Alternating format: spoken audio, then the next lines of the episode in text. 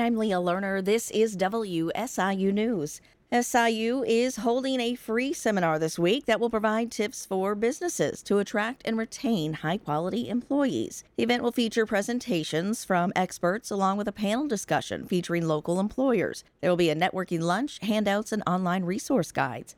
The panel discussion offers advice from various points of views within the HR industry.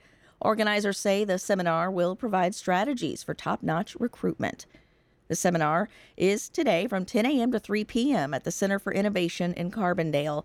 Registration is required by 8 a.m. today. The registration link is available at WSIU.org. Many people suffer from the winter blues during the colder months, but experts say there are a few ways to combat feeling down when the weather is dreary. WBEZ's Claire Lane reports. When days become shorter and the weather turns cold, a lack of motivation and feelings of sadness can kick in. Lurie Children's Hospital psychologist Lauren Potoff says having fewer daylight hours tends to make people feel disengaged with everyday life.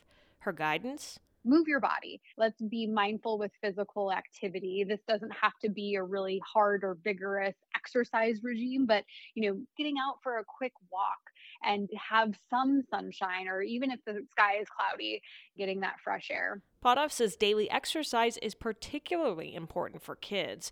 If temperatures are frigid, she advises planning something social like a game night or a play date. Claire Lane, WBEZ News.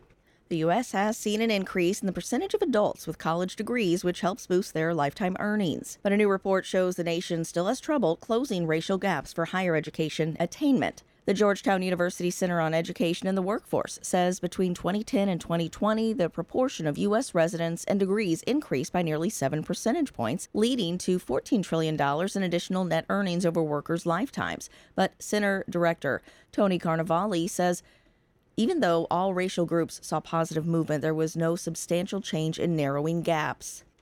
What we have here is a race in which everybody is running faster, but no group is really changing their position in the race.